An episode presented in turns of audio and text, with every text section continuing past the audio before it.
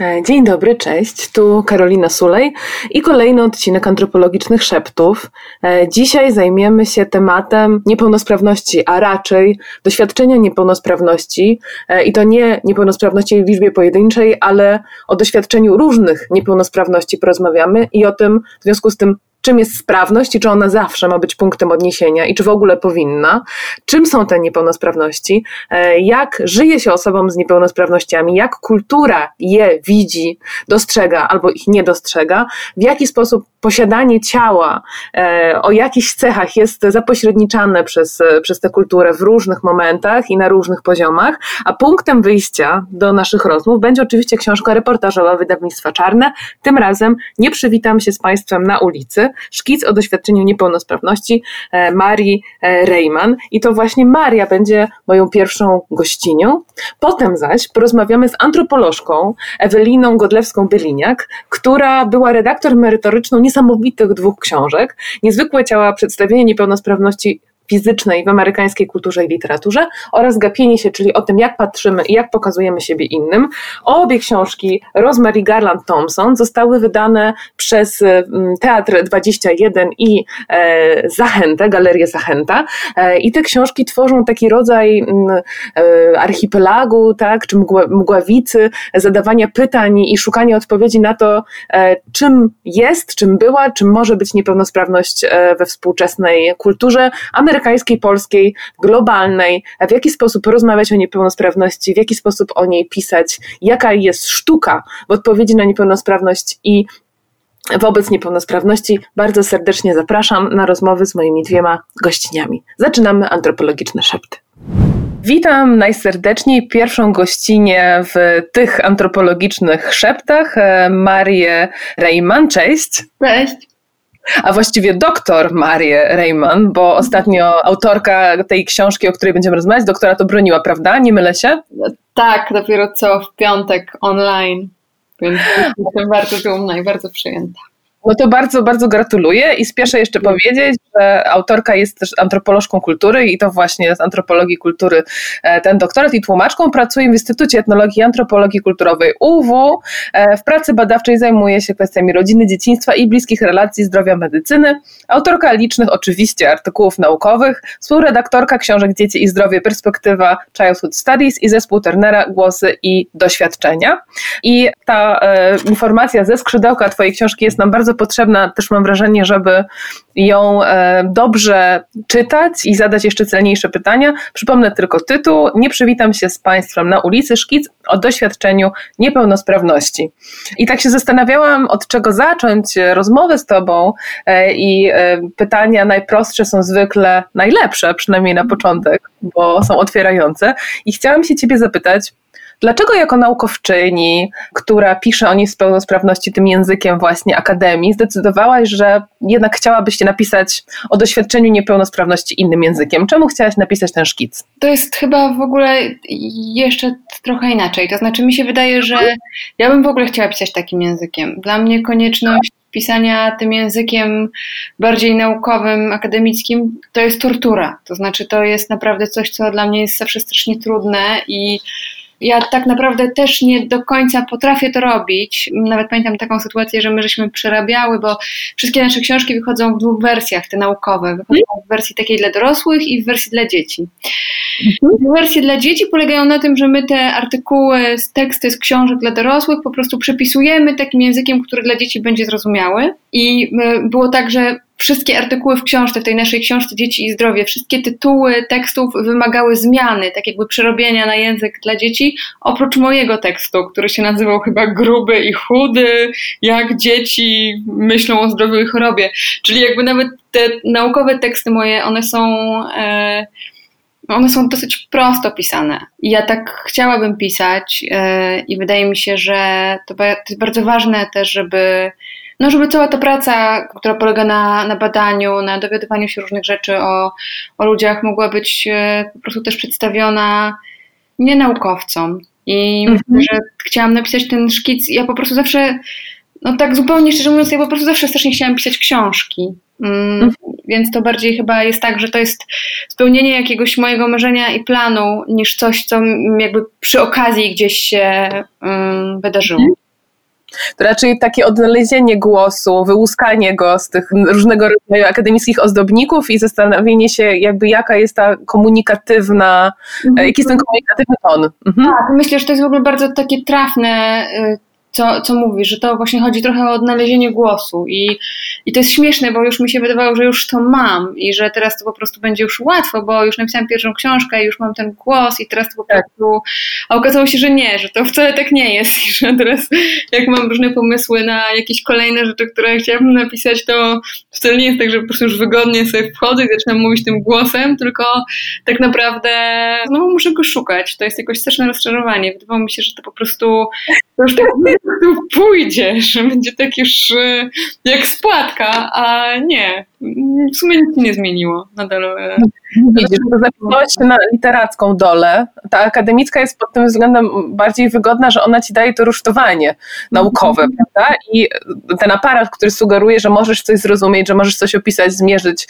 I to jest też zresztą. E, ten, ten rodzaj jakby akademickiego czy naukowego stelaża to jest też, też co analizujesz w ogóle w swojej książce, w szkicu. Mm-hmm. Tak, trochę takie. Zresztą, wiesz, to też nie jest tak, że ja. Y, y, ja bardziej szukam jakiejś takiej drogi, która byłaby y, połączeniem jednego z drugim, bo na przykład mm-hmm. wczoraj się dowiedziałam, to jest jakaś w ogóle fantastyczna wiadomość dla mnie, że, y, że mój projekt został mm, zakwalifikowany do finansowania przez Narodowe Centrum Nauki i będę teraz prowadziła swój własny projekt o dzieciach w opiece naprzemiennej, mm, czyli takich dzieciach, które się wychowują jakby w dwóch domach. Mieszkają raz u mamy, raz u taty. E, po rozstaniu rodziców. E, I dla mnie znowu to jest tak, że ja strasznie chcę zrobić badania. Ja w tym sensie, ja w tym sensie uwielbiam etnografię. E, jakby uwielbiam ją za to, że daje narzędzia do tego, żeby rozmawiać z ludźmi, że też tym, tych ludzi jakby inaczej trochę, dla nich to jest trochę co innego. To nie jest tak, że przychodzisz jako dziennikarka czy reporterka, tak. a przychodzisz jako badaczka. I to zupełnie, ja myślę, że dla, dla ludzi to ma inne znaczenie. To, że to jest naukowczyni, że, że to są badania.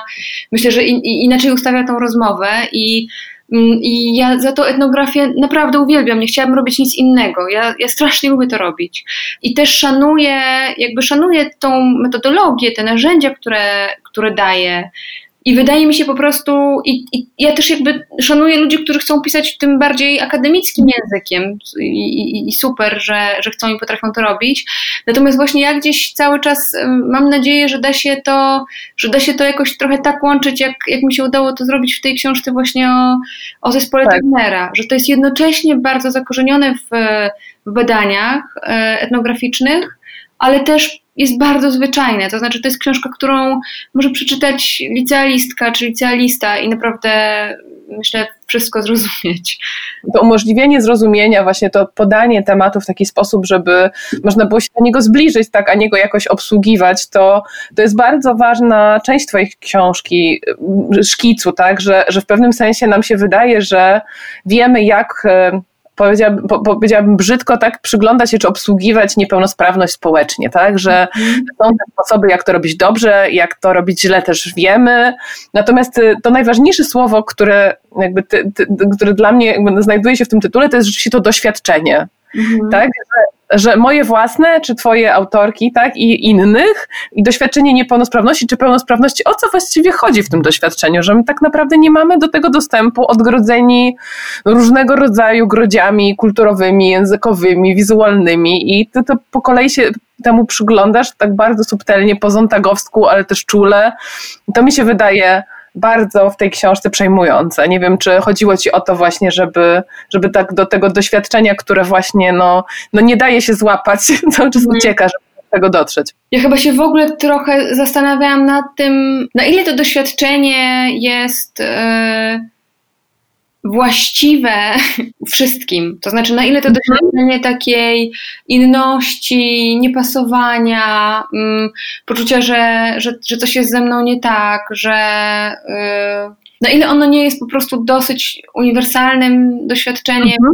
bardzo wielu ludzi, a przynajmniej. Yy, bo wszyscy, oczywiście nie wszystkich, no, pewnie jakby trudno w ogóle taki, jakby gdyby też było doświadczeniem wszystkich, no to natomiast też, też było tak, że potem różne osoby, które nie żyją z niepełnosprawnością, mówiły, że to że to jest też o nich, bo się czują albo zawsze czuły z jakichś innych powodów e, inne.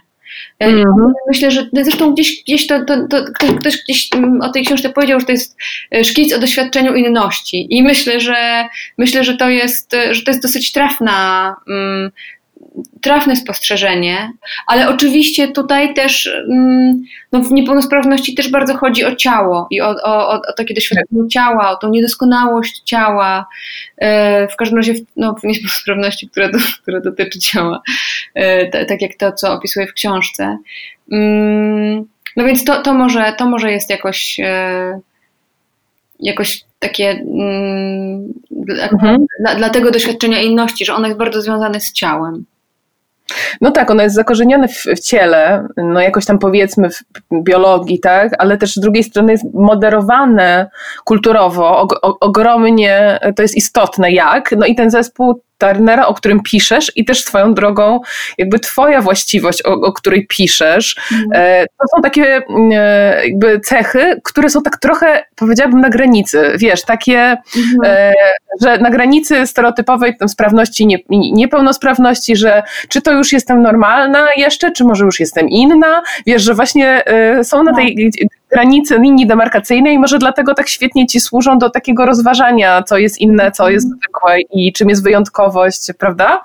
Tak, na pewno jest tak, jak mówisz, że rzeczywiście i jakby i moja niepełnosprawność, jestem osobą niedowidzącą, no ona jest, ona jest jakby wprost taka między jednym a drugim. Ani nie, nie jestem niewidoma, ani, ani nie, nie, nie, nie widzę normalnie. I rzeczywiście e, te kobiety z zespołem Turnera mają pod, podobnie, to znaczy nam to się bardzo różni, bo mm, starsze kobiety, które nie były leczone hormonem wzrostu, bo zespół Turnera, ja może powiem, pewnie nie wszyscy wiedzą, to jest taka tak. kondycja genetyczna, która, y, która dotyczy tylko kobiet mm, i ona ma różne, ponieważ to jest zespół, to są różne objawy, natomiast bardzo często objawem jest y, niskorosłość i bardzo często objawem jest y, niepłodność lub bezpłodność. I oprócz tego różne rzeczy, które, które mogą być, może ich nie być, mm, kłopoty z sercem często, no jakby już nie, nie, nie, nie, nie będę, żeby nie przedłużać. W każdym razie rzeczywiście jest tak, że mm, dzisiaj od, od jakichś chyba 30 lat, y, dziewczyn, czy, czy 20, dziewczynkom się podaje hormon wzrostu, więc te y, osoby takie młodsze, mm, z którymi rozmawiałam, to bardzo często po nich tego zespołu Turnera w ogóle nie widać. I trochę jest tak jakby, że ta kwestia niepełnosprawności w ogóle przestaje być taka istotna, jakby też dla tych kobiet w ich własnym odbiorze y, siebie. One mają takie poczucie, że są na coś chore, ale, ale nie myślą o tym jako o niepełnosprawności. Natomiast dla starszych kobiet, tych, które nie były leczone hormonem wzrostu, y, ten zespół Turnera jest czymś bardzo widocznym, bo one są po prostu bardzo niskie. Mają 1,40 m. Y, zwykle coś, coś koło tego. W związku z tym się różnią. Y, I kurczę, za każdym razem jak to mówię, to, to w tym momencie robi mi się naprawdę jakoś tak smutno, bo to jest tak, że ponieważ one się różnią, to doświadczają dyskryminacji i, i cierpią. To znaczy jakby tylko dlatego, że ich wygląd odbiega od y, wyglądu y, innych osób i, i mają no, od takich w młodości, potem przez, yy, przez, przez, przez młodzieńczy okres, kiedy też się różnią i często ktoś im dokucza albo je wyśmiewa, do tego, że nie mogą znaleźć pracy, dlatego że pracodawcy mówią, gdyby, gdybym wiedział, że pani taka niska, to wtedy bym nie dzwonił. Czyli to jest trochę taka opowieść o tym, że, mm, no, że, że jak człowiek się, jakby, jak człowiek się jakby tak różni, to po prostu.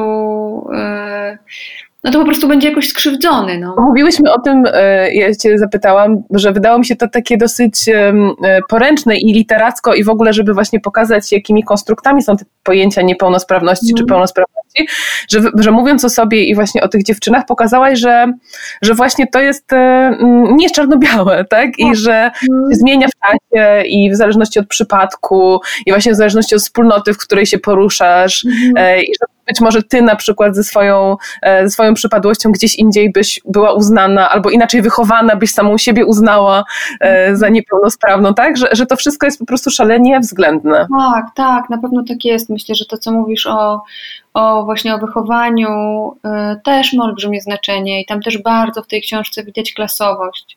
I mhm. bardzo, jeżeli jesteś tak jak ja, dzieckiem z warszawskiej jakby rodziny z dużym kapitałem społecznym i kulturowym, to prawdopodobnie twoje życie potoczy się zupełnie inaczej niż jeżeli jesteś, e, jesteś pochodzisz z jakiejś innej rodziny, gdzie ten kapitał jest bardzo niski, a jeszcze może jest bieda. Natomiast czasem, i to jest bardzo ciekawe, bo to, co mówię, jest dosyć oczywiste, tak? Natomiast bywa tak, że to właśnie dlatego, że tam jest taka jedna opowieść o, o jednej z moich rozmówczyń, która była z jakiejś ubogiej rodziny, mm, gdzieś na prowincji, i nie wiem, już siódmym dzieckiem chyba, mm, i nikt na nią nie zwracał uwagi. Nikt, nikt, nikt nie zwracał uwagi na to, że ona jest bardzo niska, nikt nie zwrócił uwagi na to, że jej się zaczął okres. I ona właściwie do, y, do dorosłości do, dowiedziała się, że ma ten zespół Turnera już jako zupełnie dorosła osoba, po tym jak opuściła tą rodzinę, bo już nie mogła wytrzymać tego, że jest najmłodsza i wszystko musi robić, jak siostry przyjeżdżają na weekend, pojechała za granicę do pracy, pracowała fizycznie, znaczy jakby w jakiś paradoksalny sposób to zaniedbanie w jakimś sensie wyszło, wyszło jej na dobre, w takim sensie, że ona nigdy nie uwierzyła w to, że nigdy nie wiedziała, że jest niepełnosprawna, w związku z tym nigdy jakby nie pozwoliła sobie uwierzyć, że ona jest niepełnosprawna i że czegoś nie będzie mogła zrobić, potrafiła zrobić.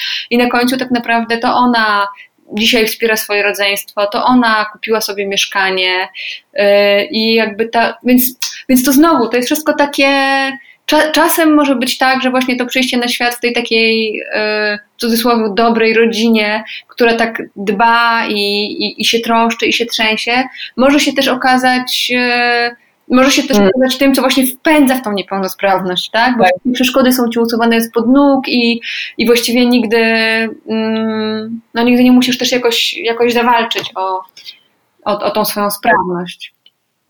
Masz też taki przykład, y, to jest bardzo ciekawy, właśnie, y, że zespół Turnera jakby, no, jest dręczącą przypadłością, ale też e, w pewnym sensie w świecie patriarchatu wyzwala z niektórych opresywnych, y, tak, wymaganych od kobiety ról.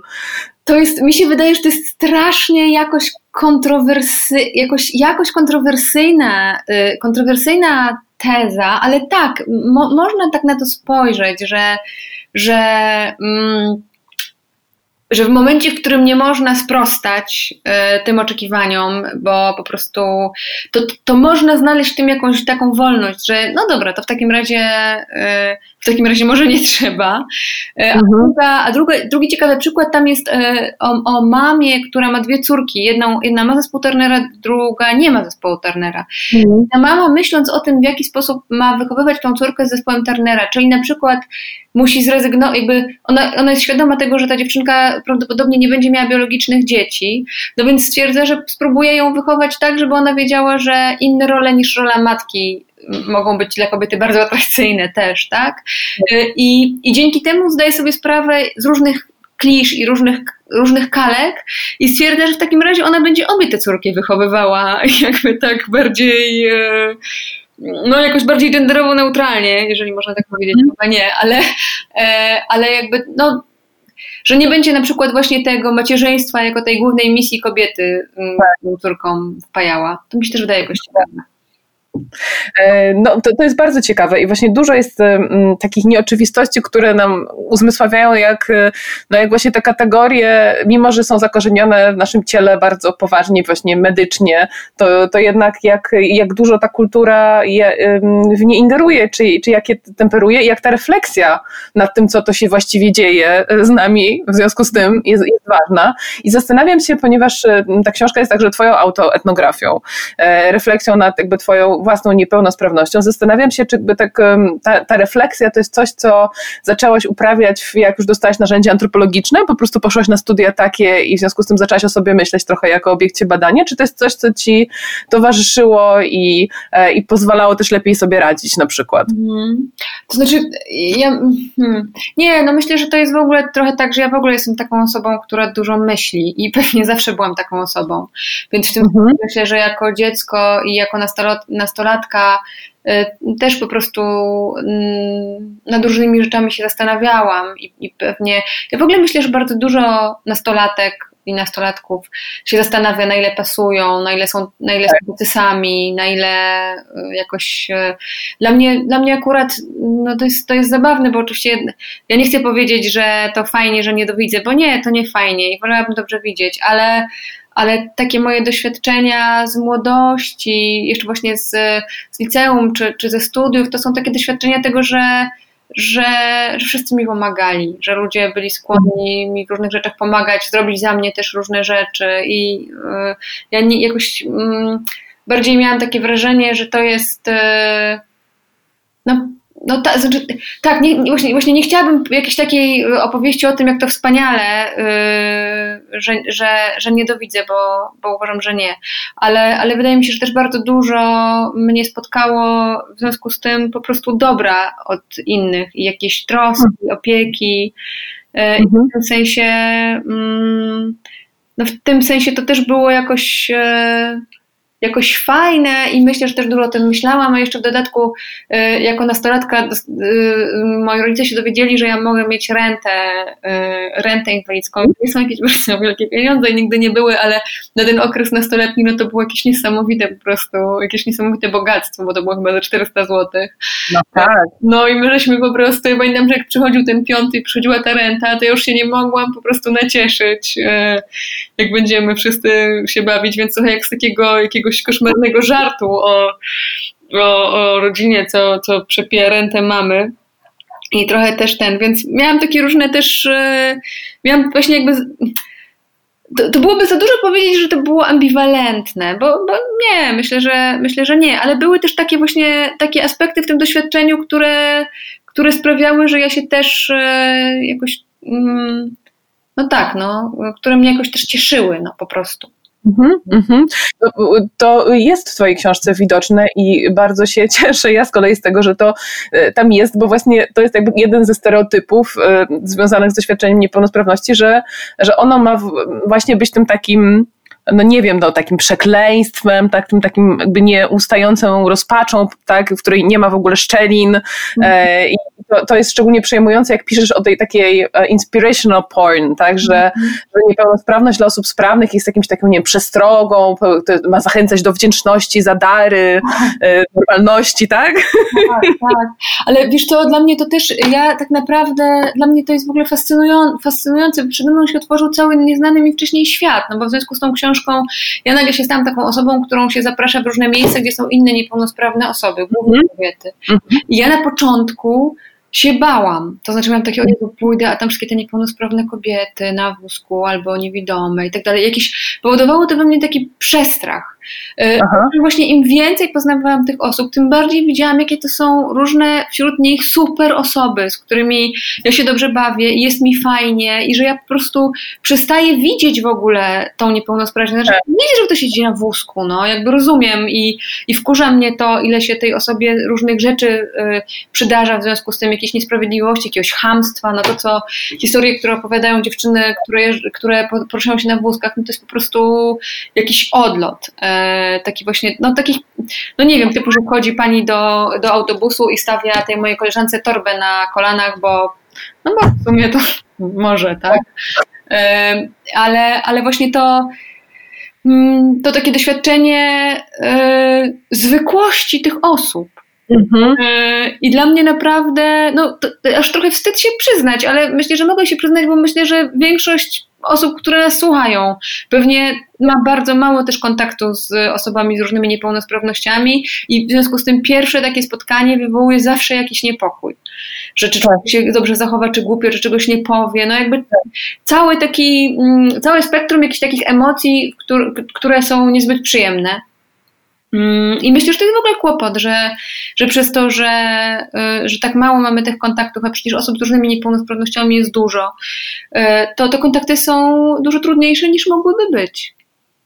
To prawda, masz, masz rację, mamy mało sposobności, żeby robić to, co w książce zalecasz, to jest w ogóle bardzo piękne, żeby słuchać tak o, o cudzym cierpieniu, no już może nie tylko cierpieniu, ale w ogóle, żeby słuchać człowieka i mhm. nie udzielać dobrych rad, nie myśleć o czymś innym, po prostu się skupić na, na innym i, i posłuchać.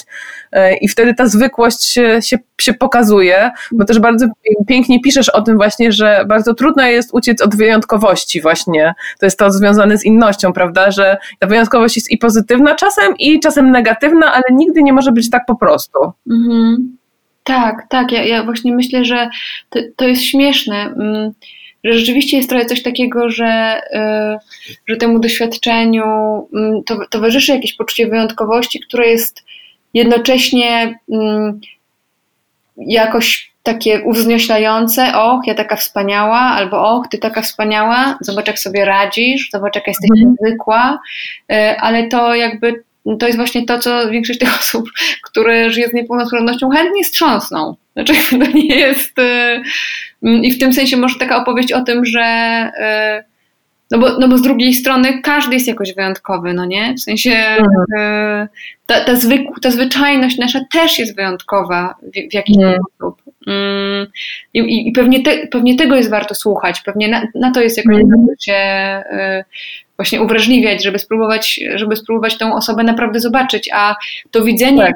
to widzenie niepełnosprawności też nie pozwala ci w ogóle zobaczyć e, jakby kto tam za nią jest, bo, bo właśnie człowiek jest taki skupiony na Mm, albo na tym, żeby kogoś nie urazić, albo na myśleniu, jaki ten ktoś jest dzielny. Ja się sama w tą pułapkę złapałam. Mhm. No, bo to po prostu, no bo, no bo też tak jest. To znaczy też jak widzisz, że, komu, że komuś było dużo trudniej w życiu niż tobie i ma dużo bardziej po prostu pod górę, bo właśnie bo ma jakieś duże kłopoty z ciałem, albo bo jest jakieś strasznej tak. biedy, no to siłą rzeczy jest taki moment takiego, że człowiek sobie myśli, kurde, jaka ta osoba jest dzielna. I myślę, że to też jest okej. Okay. To znaczy, myślę, że jest takie miejsce na takie uczciwe po prostu docenienie tego, że ktoś miał trudno i, yy, i się zmagał z większą ilością przeciwności niż ja, no nie? Ale z drugiej strony yy, myślę, że bardzo łatwo jest, mówiąc kolokwialnie, przegiąć pałę i spowodować, że, mm. że ta osoba już wcale się nie czuje dobrze z, z tym naszym podziwem. Ja tego doświadczam bardzo często, jak ludzie mnie zaczynają jakby wychwalać za różne rzeczy, które jakby, które nie mam poczucia, żeby były jakąś moją wielką zasługą i, i to jest trochę jak taki nietrafiony komplement, znaczy taki, przy, taki przyjęty komplement, taki komplement, w który nie możesz już uwierzyć, bo jest tak po prostu, yy, bo jest tak jakoś przesłodzony, albo właśnie czujesz, że jest jakby nietrafiony, no jakoś tak... Nieadekwatny, nie? Tak. Mhm. Tak, i wtedy jak, jak, to, jak dostajesz taki komplement, to nie wierzysz w niego, no nie, więc nie masz żadnej przyjemności z tego. To prawda. E, pewnie nawet odwrotnie. Czujesz się niewidziana, przecież są różne rzeczy, które, za które naprawdę, naprawdę można by było y, cię docenić, no nie? To dlaczego ktoś akurat wybiera to, że y, nie wiem, źle widzisz, a dobrze napisałeś maturę z polskiego? Dokładnie. Bo to jest takie, wiesz, redukowanie, nie? Mhm. Człowieka, obszaru tylko. Tak, tak, tak, dokładnie. E, w ogóle jak, jak można zobaczyć e, człowieka poprzez jakby te, te różne grodzie stereotypów, e, czy, czy właśnie tego, że, że, że nie jesteśmy nauczeni jak patrzeć, tylko że gapienia się jesteśmy nauczeni w pewnym sensie, mm. to, to masz piękne w książce pasusy właśnie, które mi przynajmniej ułatwiają, bo ja w ogóle mam słabość do opisywania rzeczywistości przez rzeczy i przez ubrania i blisko ciała i ta codzienność, te szczeliny istnienia to jest dla mnie coś, co, e, co zawsze, nie wiem, i dociera i wzrusza i w ogóle jest jakieś takie, mam wrażenie, akuratne właśnie i, i te, te rozdziały o sukienkach, tak, o tym właśnie jak dziewczyny z zespołem Turnera się mają ubierać, albo twoje opisy o tym właśnie, że jesteś wkurzona, że jakaś inna laska wsiada do samochodu, mm. e, wiesz, to, po prostu te takie codzienne właśnie drobiny dotyczące tego, jak ja się ubieram, gdzie ja mieszkam, wiesz, czy właśnie jak ja odbieram to, to, to codzienność dookoła, to to jest jakieś bardzo ludzkie i, i, i moim zdaniem, no nie wiem, e, mi, mnie się wydaje, że coś takiego, taki przekaz to, to trafia i rozmontowuje e, te, te stereotypy. Tak, tak, rozumiem Cię doskonale. Tam w ogóle jest bardzo dużo ponieważ no, zespół Turnera jest, e, dotyka tylko kobiet, ale też wiąże się właśnie z, z i z niepłodnością i też czasem z pewnymi specyficznymi cechami wyglądu, co jest bardzo ciekawe, bo e, tym bardzo często jest tak, że tym osobom się wydaje, że one te cechy mają, a, a dla osoby, która nie, nie jest lekarzem i nie potrafi rozpoznawać zespołu Turnera, w ogóle niespecjalnie się różnią, ale w związku z tym my miałyśmy wrażenie, że tam jest w ogóle bardzo dużo takiej właśnie takiego mm, no, takiego jakby konstruowania kobiecości I, i to było strasznie też śmieszne, bo my żeśmy, my też żeśmy się wspiera, wspierały w ramach zespołu, tak? To znaczy, czy jakby o co chodzi z tymi sukienkami, o co chodzi z tym makijażem, czy one mają, i tutaj się, i tutaj się znowu pojawia mnóstwo właśnie przedmiotów, wiesz, tuszy do rzęs, albo yy, lakierów do paznokci, i tych sukienek, i tych ubrań, i to jest wszystko takie rzeczywiście, yy, myślę, jakoś gęste, też bardzo ciekawe jest to, że ponieważ te dziewczyny codziennie biorą zastrzyki,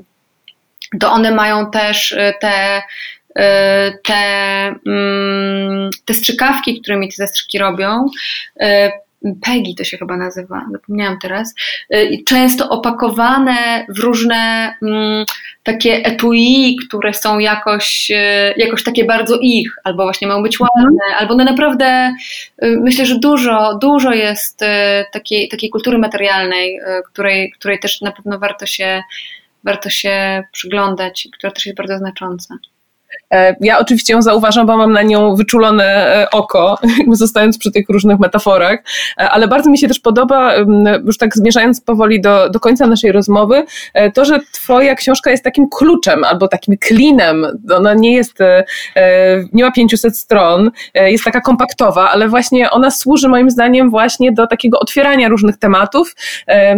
Jest takim, nie wiem, hasłem, nie wiem, ale no właśnie czymś takim, co, co ma Ci pomóc jakby inaczej w ogóle ogóle myśleć, tak? I, e, e, i dlatego też podoba mi się kompaktować tych esejów i to, że właśnie każdy trochę ci coś innego rozbraja. Jestem takim właśnie antropologicznym zastanawianiem się, jak, a jednocześnie podanym w takiej bardzo formie komunikatywnej, ale też takiej bardzo subtelnej i lekkiej, nieprzegadanej, bez epatowania, e, bez jakiegoś narcystycznego skupiania się na sobie, bez skupiania się na tych dziewczynach jako na nawet bohaterkach reportażu. Ja nawet nie czuję, że one są bohaterkami reportażu, ani też obiektami badań naukowych. To raczej jest tak napisane en passant, jak tak człowiek do człowieka i bardzo jestem Ci za to wdzięczna. E, nie wiem, czy destylowałaś tę formę bardzo długo, czy to po prostu z Ciebie tak wypłynęło. E, strasznie Ci dziękuję, super miło mi to słyszeć. Ja, e, ja tak naprawdę... Na, mm, czy ja destylowałam formę? Pewnie nie. To jest chyba rzeczywiście bardziej tak, że, że, że że to, że to było bardziej chyba takie, takie poczucie, że udało mi się znaleźć swój głos i, i tak jak mhm. na początku, i że po prostu tak. jak to się udało, no to to po prostu już jakoś szło. To też oczywiście nie jest takie proste, bo, bo, bo ja w połowie stwierdziłam, że to jest wszystko w ogóle do, do śmieci się nadaje tylko i że ja tego nigdy nikomu nie pokażę i i że nigdy już więcej nie zajrzę do tych dokumentów. I wtedy moja mama powiedziała, żeby mi je pokazała. Ja powiedziałam, że nie, nie pokażę, bo to jest takie beznadziejne i ja tego już nigdy nawet nie otworzę. I moja mama wtedy powiedziała, dobra, to wyślij mi bez otwierania. I ja wysłałam mi bez otwierania i ona, no i ona tak naprawdę mnie, była taką pierwszą osobą, która mnie wsparła i powiedziała, że słuchaj, to jest bardzo fajne i po prostu rób to dalej. Ale ja nie potrzebowałam więcej. Znaczy, ja potrzebowałam tylko takiego, żeby ktoś powiedział, że to jakby to jest fajne, rób to dalej, i mogłam po prostu dalej tym, tym, tym swoim głosem mówić. I mhm. teraz o tym ze straszną tęsknotą myślę, bo tak jak ci powiedziałam, to jest jakby, to nie jest tak, że to jest na zawsze.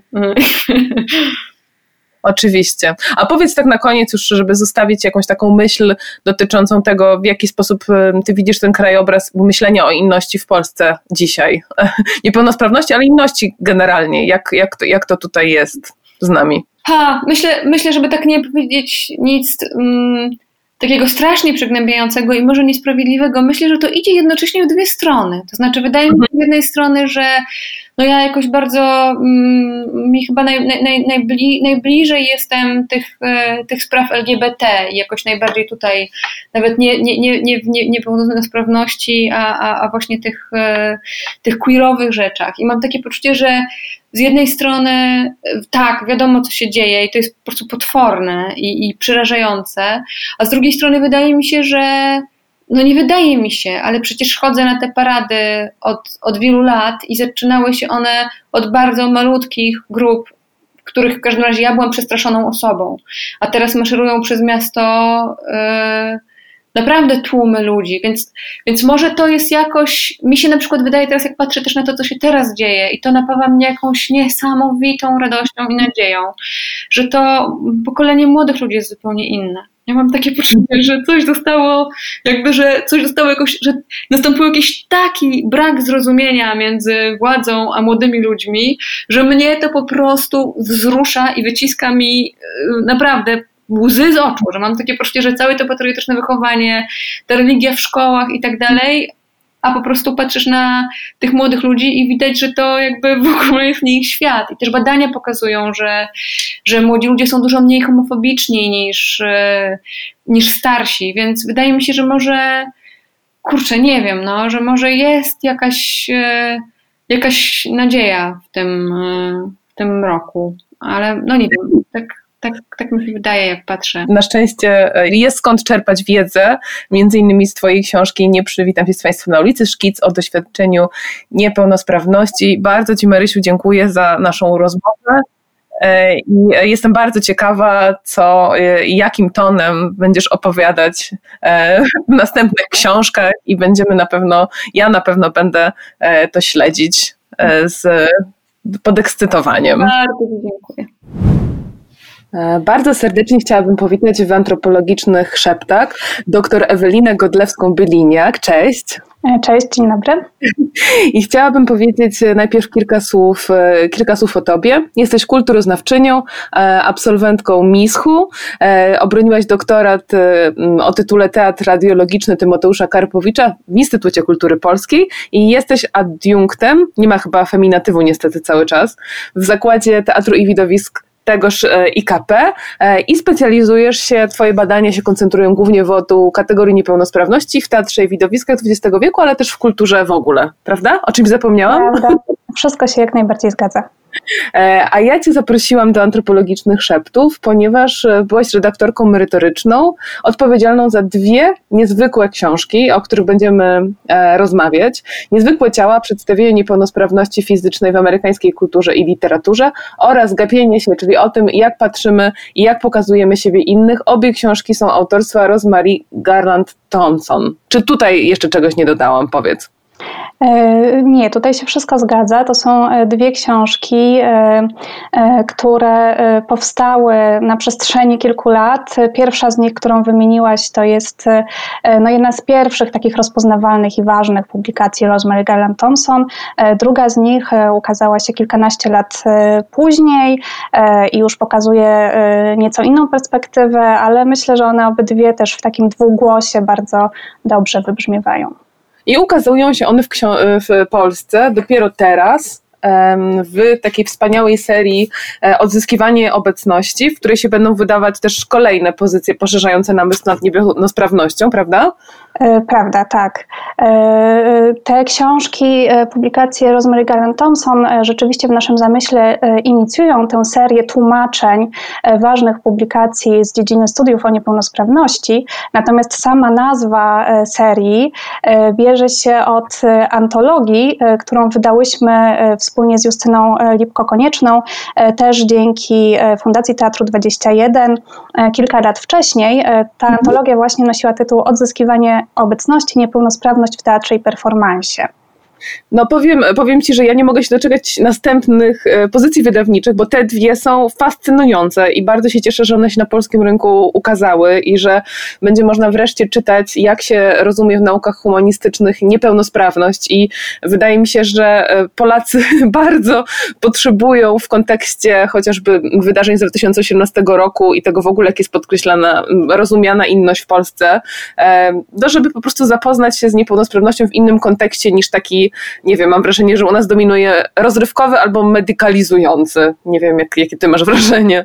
To prawda, to jest dokładnie to rozpoznanie, e, któremu też chciałyśmy e, przeciwstawić e, inny typ dyskursu, tak jak mówisz, inne mhm. zupełnie spojrzenie, wyrastające ze zdecydowanego sprzeciwu przeciwko właśnie tym narracjom, które tutaj nazywałaś takim rozrywko, tak, taką rozrywkową narracją, czy medykalizującą, ja tutaj bym mhm. dodała jeszcze e, taki dyskurs e, charytatywno-dobroczynny.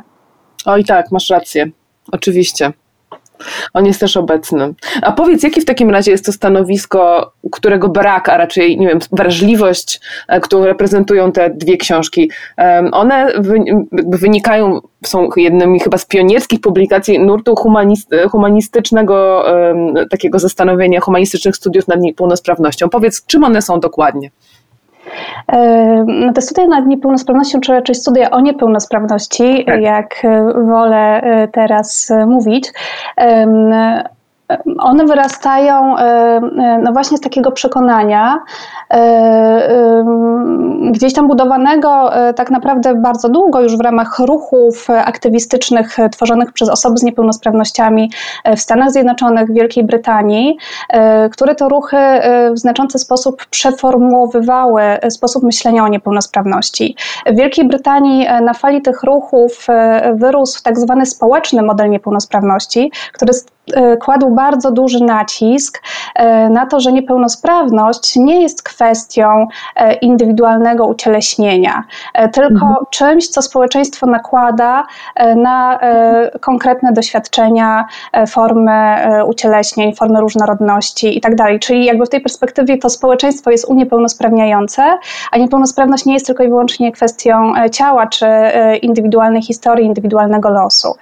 Natomiast ta perspektywa, którą reprezentuje Rosemary Callan Thompson, no ona, można ją nazwać tak, tak, taką kulturoznawczą perspektywą. To są kulturoznawcze studia o niepełnosprawności, które e, badają też e, no właśnie, jakby kwestie reprezentacji niepełnosprawności w kulturze, e, kwestie budowania stereotypów i możliwości przekraczania tych stereotypów, ale też różne formy jakby odzyskiwania e, obecności, właśnie budowania własnych wizerunków e, i własnej tożsamości na zupełnie e, innych zasadach, znaczy na zasadach zakładających równość i równoważność wszystkich podmiotów. Mhm. Zanim o tym powiemy więcej, to może um, powiesz dwa słowa jeszcze o samej Rosemary. Kim ona była, jaką ma biografię, bo to chyba ma znaczenie dla jej badań. Ma ogromne znaczenie. Y, no myślę, że tutaj przede wszystkim ważne jest to, że jest ona y, jedną z prekursorek właśnie kulturoznawczych, kulturowych studiów o niepełnosprawności w Stanach Zjednoczonych. Y, I pierwsza z jej książek, którą właśnie wydaliśmy, czyli Niezwykłe ciała, to jest książka, która no bardzo mocno wpisuje się w początki tego nurtu i je współkształtuje. Jest to zarazem książka manifest, i książka, która e, mm, no, zawiera w sobie e, coś, co chyba można nazwać po prostu coming outem Rosemary Garland Thompson jako badaczki i kobiety z niepełnosprawnością. Ona tam bardzo mocno zaznacza, że to rozpoznanie własnej tożsamości jako osoby z niepełnosprawnością było dla niej pewnego rodzaju procesem, Mhm. E, I też e, e, no, gdzieś jakby pokazało jej, jakby w takim właśnie gdzieś procesie urefleksjoniania tej swojej pozycji, że jednocześnie no właśnie ta tożsamość gdzieś kulturowo zawsze bywa spychana na dalszy tor, na margines. I ona zadała sobie takie pytanie, ja jako badaczka, bo ona jest też badaczką reprezentującą perspektywę feministyczną, ja jako badaczka reprezentująca perspektywę feministyczną, no gdzieś jakby tak czuję, że powinnam E, zająć się też tym aspektem e, doświadczenia i tym e, aspektem własnej tożsamości. Gdzieś mhm. przyglądając się, i tutaj jest takie założenie akurat tej książki Niezwykłych Ciał, no właśnie reprezentacją niepełnosprawności wpisanym w kulturę amerykańską. Tak, to jest bardzo ciekawe, bo to jest taki właściwie mm, taka próba przyjrzenia się, jaka jest ta figura niepełnosprawności, niepełnosprawnej, też bardzo często to są też, też kobiety i e, co z tego wynika dla takiego społecznego rozumienia, prawda, że są te teksty kultury, a potem w związku z tym my coś robimy. E, dokładnie, to znaczy tak to wychodzi, wy, wy, wypływa z takiego założenia i przeświadczenia, że te kulturowe obrazy bardzo mocno wpływają na e, kształtowanie rzeczywistości, w której funkcjonują już realne osoby z niepełnosprawnościami. Bo tutaj Rosemary Garland Thompson zaznacza wyraźnie, że to, co ona bada, to są figury e, niepełnosprawności, to są postaci osób z niepełnosprawnościami, tworzone przeważnie, chociaż nie tylko, przez osoby bez niepełnosprawności, no, Mhm. które gdzieś bazują właśnie na szeregu e, takich przeświadczeń, stereotypów e, na temat doświadczenia e, niepełnosprawności, ale też no jakby za pomocą tych postaci, tych figur niepełnosprawności rozgrywane są różnego rodzaju interesy narracyjne, jak Rosemary Garland Thompson o tym mówi, czy strategie narracyjne, w ramach których ta niepełnosprawność często staje się jakimś takim poręcznym katalizatorem różnych problemów, czy po prostu metaforą. Mhm. Natomiast, no właśnie, tak jak mówisz, jakby tak te metafory, stereotypy, obrazy wpływają na kształtowanie rzeczywistości i, i ta różnica jakby między tymi figurami, między tymi postaciami, a realnymi osobami z niepełnosprawnością i ich doświadczeniami, gdzieś tutaj w tle też odgrywa bardzo ważną rolę. Tak, bo ona wybiera takie teksty, które można by nazwać wręcz klasycznymi um, jakimiś zasobami kultury amerykańskiej, no chociażby Hatawuja Toma, tak, czy, e, czy, czy Moby Dick. Dla mnie to było niesamowite odczytanie. No też przygląda się temu, co my mamy, powiedziałbym tak, dosyć pobieżnie rozpoznane w kulturze polskiej, e, jak przyglądamy się Ameryce, czyli freak show, jako pewną instytucję definiowania, a potem redefiniowania tego, czym jest niepełnosprawność i stąd chyba też to słowo niezwykłe ciała, które bardzo z mi się kojarzy. E, tak, niezwykłe ciała z jednej strony e, e, podejmują taką grę z tą konwencją freak show, ale jednocześnie to określenie, które wybiera Rosemary Gallant Thompson, gdzieś wykracza prawda, po te, po, poza tę sferę reprezentacji związanej właśnie z pokazami osobliwości. Tutaj ta kwestia freak show rzeczywiście jest bardzo istotna i Rosemary Gallant Thompson pokazuje, jak bardzo ona jest osadzona w kulturze amerykańskiej i jak e, bardzo mocno jest też spleciona e, z całym procesem wyłaniania się społeczeństwa demokratycznego, liberalnej jednostki e, i tak dalej, jako właśnie taki obraz, który stanowi pewnego rodzaju przeciwwagę i katalizator różnego rodzaju lęków i napięć społecznych, ale też z drugiej strony no, trzeba powiedzieć, że ta konwencja jest też rozpoznawalna i wywarła bardzo duży wpływ na wyobrażenia na temat e, no właśnie innych ciał, e, niezwykłych ciał, e, dziwnych ciał w Europie. I też mimo tego, że w takim kształcie, w jakim ona funkcjonowała w XIX wieku, czy jeszcze na początku XX wieku, powiedzmy do lat 30., już obecnie nie występuje, no to gdzieś te obrazy wytworzone w ramach tej konwencji widowiskowej nadal krążą i myślę, że mają bardzo duże znaczenie, czy bardzo mocno oddziaływanie oddziałują e, na społeczną wyobraźnię. Tak, też mam takie wrażenie i co więcej mam wrażenie, że ta, ta strategia freak jest potem powtarzana, nie wiem, chociażby wiesz, w programach typu um, największa panna młoda na TLC, tak, czy schudni w tydzień, czy e, właśnie dziwne, um, dziw, może nie jest to słowo dziwne akurat u, użyte, natomiast e, popatrz jakie to um, osoby inne niż ty, tak jak oni mieszkają, jak oni kochają, jak oni jedzą dowolnie, tak, na tym oparta jest ta strategia tych wszystkich programów programów typu e, właśnie dokument e, czy, czy, czy, czy program rywalizacyjny, że mamy się przyglądać ludziom, którzy no w jakiś tam sposób nam pokazują, że my jesteśmy normalni. E, dokładnie, tak. Te, telewizja jest tą przestrzenią, e, w której e, poniekąd freak show się schronił. Już pod płaszczykiem innego rodzaju narracji, chociażby tej związanej właśnie tak z rywalizacją, czy też pod płaszczykiem takich programów typu talk show, w których prezentuje się losy różnych osób, bardzo często podkreślając właśnie ich wyjątkowość, ale przybierającą taką tak postać inności, mocno eksponowanej, wydobywanej. Mm, tak wszelkiego rodzaju też e, talent showy, prawda, w których mm. pokazuje się różnego rodzaju umiejętności, czy właśnie jakby też przekraczanie, e, przekraczanie ograniczeń, e, więc tych przestrzeni na pewno jest tutaj dużo, w których właśnie takie pozostałości tego typu reprezentacji znajdziemy, a z drugiej strony, i to jest mhm. też ciekawe, to są programy no, o charakterze medycznym, czy powiedzmy takim quasi-medycznym, prezentujące różne wyjątkowe przypadki, tak. określane jako przypadki tak, e, doświadczonych chorób, patologii e, i tak dalej. Czyli teraz jakby ten dyskurs medyczny jest taką ramą narracyjną, e, w ramach której ta dziwność czy niezwykłość może być jeszcze prezentowana.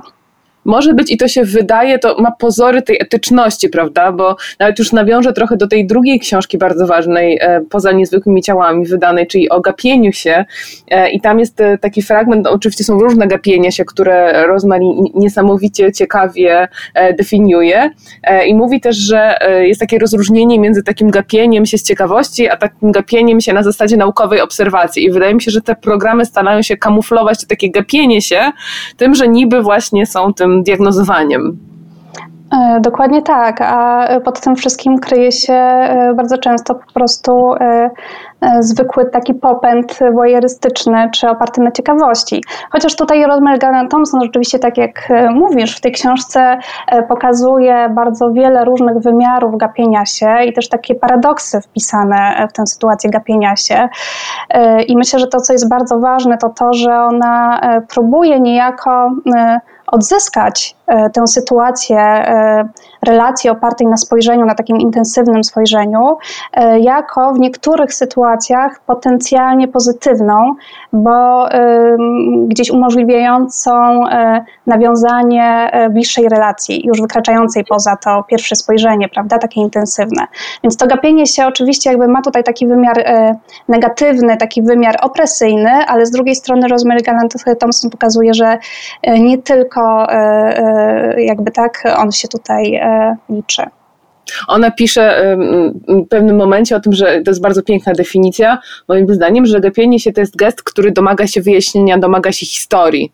Tak? Czy jest właśnie takim, nie wiem, rozpoczęciem może właśnie jakiejś opowieści, jak sama powiedziałaś.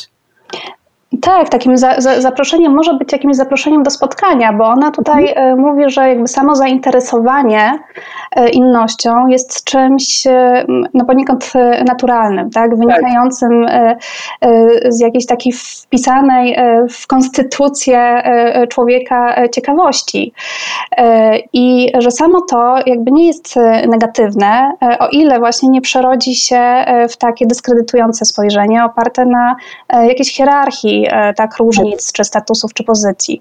Ale właśnie jakby może być jakimś takim początkiem, to znaczy ciekawość według niej, to zainteresowanie może być początkiem zawiązania relacji, czy właśnie e, opowiedzenia jakiejś e, konkretnej historii bo mm, tutaj nie będziemy oczywiście, bo nie mamy czasu całej tej typologii patrze, gapienia się, tak, czyli tego długotrwałego patrzenia się wyjaśniać, ale tutaj właśnie Rosemary mówi, że jest to spojrzenie dominujące, tak, jest to spojrzenie separujące, oddzielające, e, no ale są też takie właśnie, które, e, które są bardziej nawiązujące kontakt, tak, i że w tym jest w pewnym sensie nadzieja, tak jak powiedziałaś. No i jest jeszcze to, co może zrobić obiekt, na którego się jakby ten drugi gapi, to znaczy może się odgapić. I o co w tym chodzi? No dokładnie, to znaczy Rosemary Garant Thompson pokazuje tutaj bardzo ważną rzecz. To znaczy, że relacja oparta na spojrzeniu nie jest y, nigdy jednostronna. Y, że jakby rewersem tej sytuacji, w której gap gapi się na kogoś, kto przyciąga jego spojrzenie, jest e, to oddanie tego spojrzenia przez osobę obgapianą, e, tak, przez tą, na, którą, na której to spojrzenie spoczywa, ale która no jakby też może to spojrzenie zwrócić, czy też e, jakby w różny sposób na to spojrzenie zareagować, niejako mhm. przyjmując kontrolę nad tym, jak ta interakcja przebiegnie. I ona tutaj mówi o tym, już jakby odnosząc się do osób z niepełnosprawnościami, że osoby z niepełnosprawnościami jakby zwykle wypracowują cały szereg e, takich strategii tak. E, zachowania właśnie w takich sytuacjach, które e, no, umożliwiają im właśnie gdzieś przyjęcie kontroli nad tym, co się w ramach tej interakcji dzieje. Mhm. I czy mm, takie też strategie mają wyraz y, mm, w działaniach artystycznych, nie tylko w Ameryce, ale też nie w Europie, a, może w Polsce, te strategie radzenia sobie z tym gapieniem się, właśnie z tą niechcianą widocznością, może czasem, jak, jak można to mm, odgapienie wykorzystać? No myślę, że tak. To znaczy ta sytuacja gapienia się e, myślę, że bardzo mocno wybrzmiewa e, w teatrze i, e, i w sztukach performatywnych, mhm. czyli w takiej przestrzeni, która po prostu jest związana jakby tak z tą interakcją opartą na patrzeniu, gdzie osoba występująca wystawia się na widok i tak na spojrzenie widzów, ale jednocześnie zaprasza ich do jakiegoś rodzaju interakcji. No i w przypadku niepełnosprawności, artyści z niepełnosprawnościami mm, często mówią e, właśnie e, o takim mm, o takiej konieczności jakby przełamania tej sytuacji, w której gapienie się jest właśnie separujące, czy też jakby prowadzi do jakiegoś takiego dystansu, czy poczucia dyskomfortu po jednej czy po drugiej stronie. E, I e, no zdarza się tak, że jakby sama ta sytuacja e, jest w jakiś sposób ogrywana. Mhm. Tak? No tutaj mogę podać taki przykład jednej z artystek, która no właśnie mówi o tym, że, że jakby radzi sobie z tym w ten sposób, to znaczy zaczynając swój performance, po prostu manifestacyjnie jakby pokazuje się widzom, jakby podkreślając to, że ona się właśnie teraz pokazuje. Pokazuje swoje ciało, to jak ono wygląda, jak e, funkcjonuje, jakie jest, jaka ona jest w tym ciele. E, I ona to komentuje e, potem tak, no dobrze, teraz jakby spojrzeliście, możecie się napatrzeć, ja wam na to pozwalam właśnie w tym momencie, a teraz przejdźmy dalej tak, do tego jakby co chcę Wam opowiedzieć, jakby z czym tutaj przyszłam i, e, i co jest jakby przedmiotem e, e, mojego performance'u czy, czy mojego działania. Więc to jest jakby jedna z takich strategii, tak, znaczy takie po prostu ewidentne podkreślenie tej sytuacji opartej na spojrzeniu, na gapieniu się po to, żeby jakoś ją rozbroić i, tak. i pójść, pójść dalej. No wydaje mi się, że to jest bardzo istotny moment i, i te strategie są bardzo ważne na scenie na pewno, ale też w realnym życiu pewnie osób z niepełnosprawnościami, bo e, bo człowiek y, skonfrontowany z innością, jak, jakąś widoczną właśnie, jestem ciałem jakby w sposób widoczny innym, e, no zwykle chce jednocześnie popatrzeć, jak powiedzmy załóżmy, że ma to, jest to człowiek wrażliwy z dobrymi intencjami, ale też trochę się wstydzi patrzeć, więc odwraca wzrok i gdzieś między tym odwracaniem wzroku a gapieniem się jest to właściwe spojrzenie, ale trudno je znaleźć. Czy o tym pisze również Rosemary? E, tak, ona pisze o tym, że ta, ta, ta, granica jest tutaj e, często bardzo płynna, ale też e, no właśnie to odwrócenie wzroku nie jest tutaj wyjściem, ponieważ ono niejako jest rewersem takiego mm, mm, natarczywego, natarczywego spojrzenia czy natarczywego gapienia się. Odwrócenie wzroku może być podobnie opresyjne, jak, e, jak właśnie takie natarczywe gapienie się. Więc tak jak mówisz, jakby tutaj sztuką jest znalezienie e, tego balansu, prawda, czy e, no właśnie jakiejś takiej równowagi między zaciekawieniem, a no właśnie tym tabu związanym z niepatrzeniem się. No tak, tylko kto nas tego nauczy, skoro w naszej kulturze się wartościuje tak zwaną normalność, tak, czy nie wiem, prze, przeciętność, czy pasowanie, nie wiem jak to inaczej określić, ale to, co jest inne, jakieś naddatkowe, nie wiem, wyróżnia się, no nie jest wartościowane często pozytywnie, prawda? Jest jakieś obce.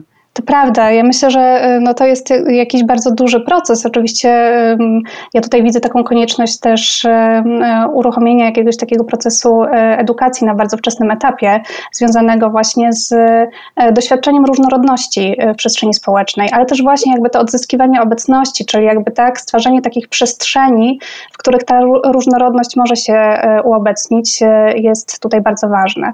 No ja myślę, że świetnie by było, gdybyśmy E, nie wiem, formułując właśnie taki paradygmatyczny e, zakaz kierowany e, w kierunku dzieci, prawda?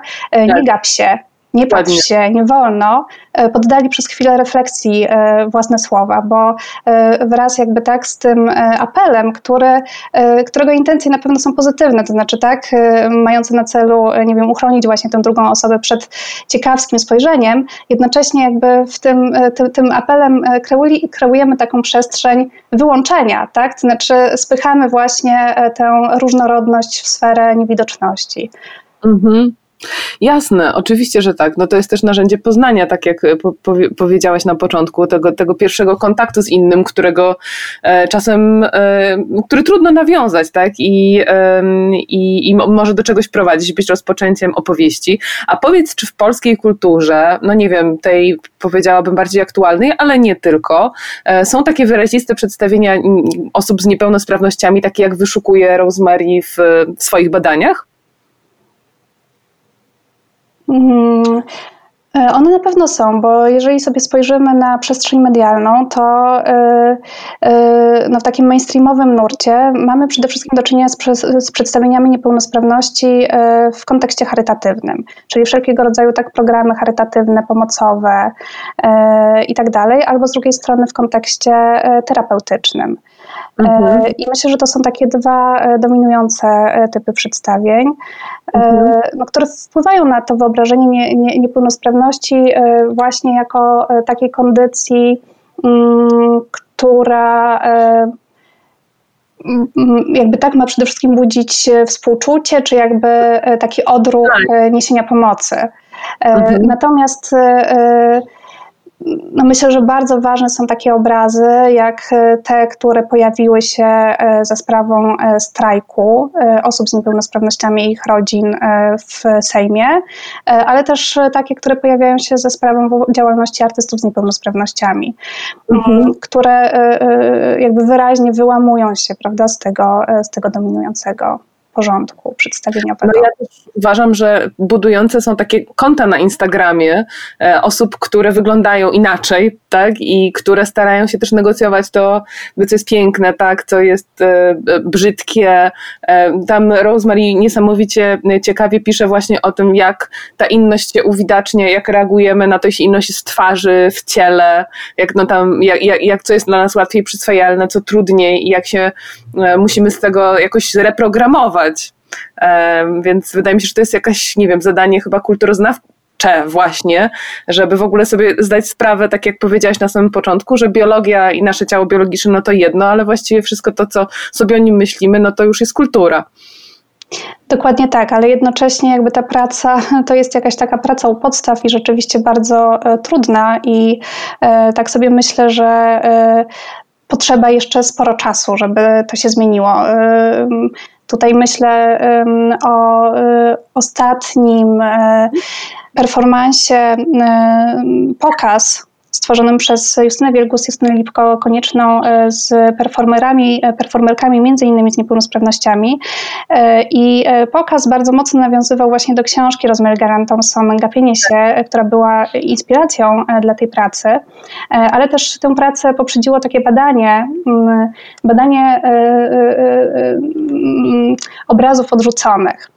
E, mhm. badanie ankietowe, w którym e, ankietowani e, no właśnie mieli wskazać te obrazy, czy jakby tak, te typy cielesności osób, których nie chcieliby widzieć w przestrzeni publicznej albo które wzbudzają właśnie wyjątkowe emocje.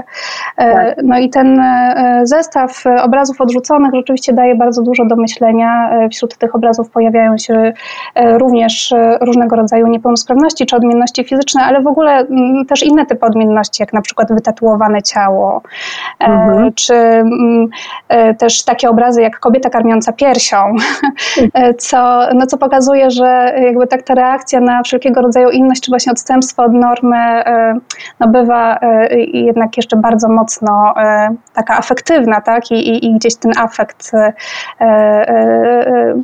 no też trzeba by poddać tak? I, i badaniu, i refleksji, i Ale to jest bardzo ciekawe, bardzo ciekawe, że, że nadal to wytatuowane ciało jednak budzi jakieś, jakiś niepokój, bo e, mam wrażenie, tak z tego co sama pamiętam z dyskusji z różnymi performerami, to, to kiedyś wytatuowane ciało mogłoby się pojawić na scenie jakiegoś właśnie widowiskowego show w typie teatru osobliwości. Natomiast dzisiaj właśnie te, tego typu, powiedzmy w cudzysłowie, widowiska chodzą ulicami miast i już może mniej szokują. Także to znaczy mam wrażenie, że też ta inność, która jest e, szokująca albo ekscytująca, też się zmienia w zależności zależności od epoki, prawda?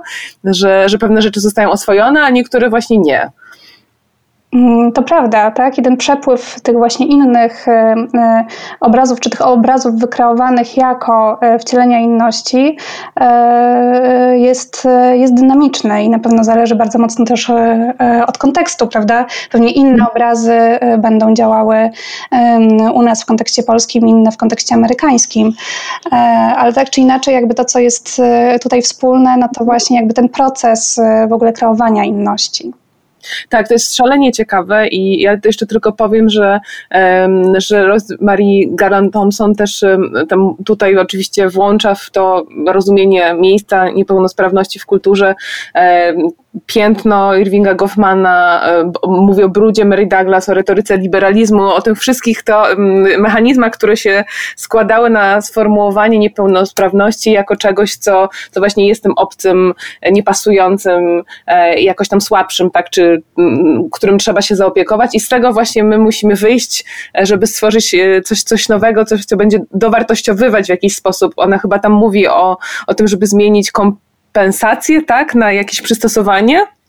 tak, ale też przede wszystkim myślę, że to, to, to chciałabym też podkreślić, jakby to jest tak. kwestia oddania e, głosu e, samym osobom z niepełnosprawnościami hmm. i e, jakby uwzględnienie tych wizerunków, które te osoby tworzą same na własny tak. temat. Czyli po prostu więcej przestrzeni na ich sprawczość, ich twórczość i nie tylko ich w sensie zredukowanych do cechy, ale takich, powiedziałabym, pełnych ludzi.